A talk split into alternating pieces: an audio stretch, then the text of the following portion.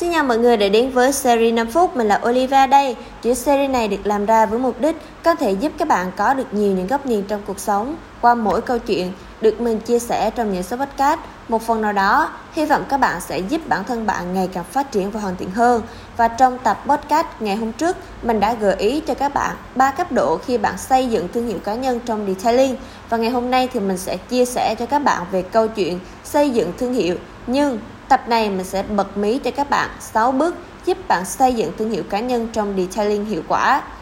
Qua tập podcast vừa rồi thì mình nhận ra rằng có rất nhiều bạn không thực sự tin vào bản thân mình, kiểu giống như các bạn không tin rằng bản thân mình có thể tự xây dựng thương hiệu cho chính mình và điều này nó không tốt một xíu nào. Nhưng mà bạn đừng lo, mình ở đây để có thể chia sẻ cho các bạn những gì mình biết và học được nên mình rất mong các bạn sẽ luôn cố gắng để khẳng định bản thân mình nha.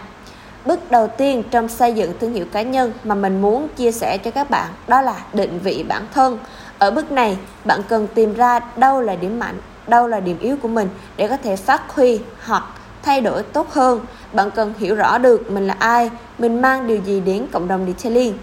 Bạn hãy xác định rõ ràng các giá trị của bản thân về năng lực, học vấn, kinh nghiệm chuyên môn, đam mê của bạn là gì và lý tưởng khi bạn xây dựng con đường cho riêng mình.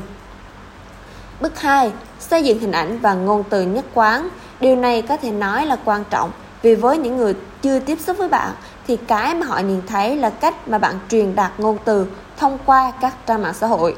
Nội dung khi bạn post bài cần đảm bảo được tính chuẩn mực, tương đồng về ngôn từ, hình ảnh. Nếu không, bạn sẽ rất dễ bị mất điểm trong mắt người khác. Bước 3. Tạo dựng mối quan hệ với nhân vật có sức ảnh hưởng Mối quan hệ là điều rất quan trọng khi bạn xây dựng thương hiệu cá nhân, nên là mình khuyên các bạn nên đi theo, học hỏi các chuyên gia trong lĩnh vực mà bạn muốn theo đuổi để tạo dựng mối quan hệ, học hỏi từ họ. Bạn cũng có thể bắt đầu từ những điều nhỏ như là bình luận bài viết hay là status của họ, rồi mời họ tham gia một sự kiện hay là một buổi cà phê nào đó nếu có cơ hội. Và khi tên của bạn xuất hiện chung với những người đã có thương hiệu trong ngành thì cá nhân bạn cũng sẽ tạo nên được một sức bật rất lớn để có thể phát triển.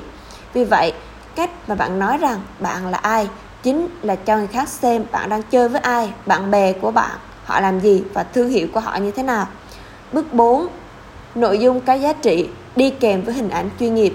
Việc bạn xây dựng được nội dung có giá trị sẽ giúp bạn tạo được niềm tin đối với mọi người và tạo lập được các mối quan hệ gắn kết và hình ảnh đẹp, chuyên nghiệp nó không chỉ khẳng định được thương hiệu mà còn tạo được ấn tượng tốt đối với mọi người hình ảnh chuyên nghiệp sẽ giúp bạn nổi bật hơn, uy tín hơn trong cộng đồng và dĩ nhiên nó phải đảm bảo được tính chân thực, thân thiện, được chỉnh chu và có chất lượng tốt. Bước 5 là bạn hãy sử dụng lợi thế từ mạng xã hội để phát triển thương hiệu cá nhân. Để mà nói thì hiện nay mạng xã hội là công cụ có sức ảnh hưởng khi xây dựng thương hiệu cá nhân. Facebook, TikTok, YouTube, Spotify, Instagram đều là những nơi có khách hàng tiềm năng. Vì vậy, sự xuất hiện của bạn trên các trang mạng xã hội với những nội dung chất lượng sẽ tạo được giá trị cho bạn nhiều hơn.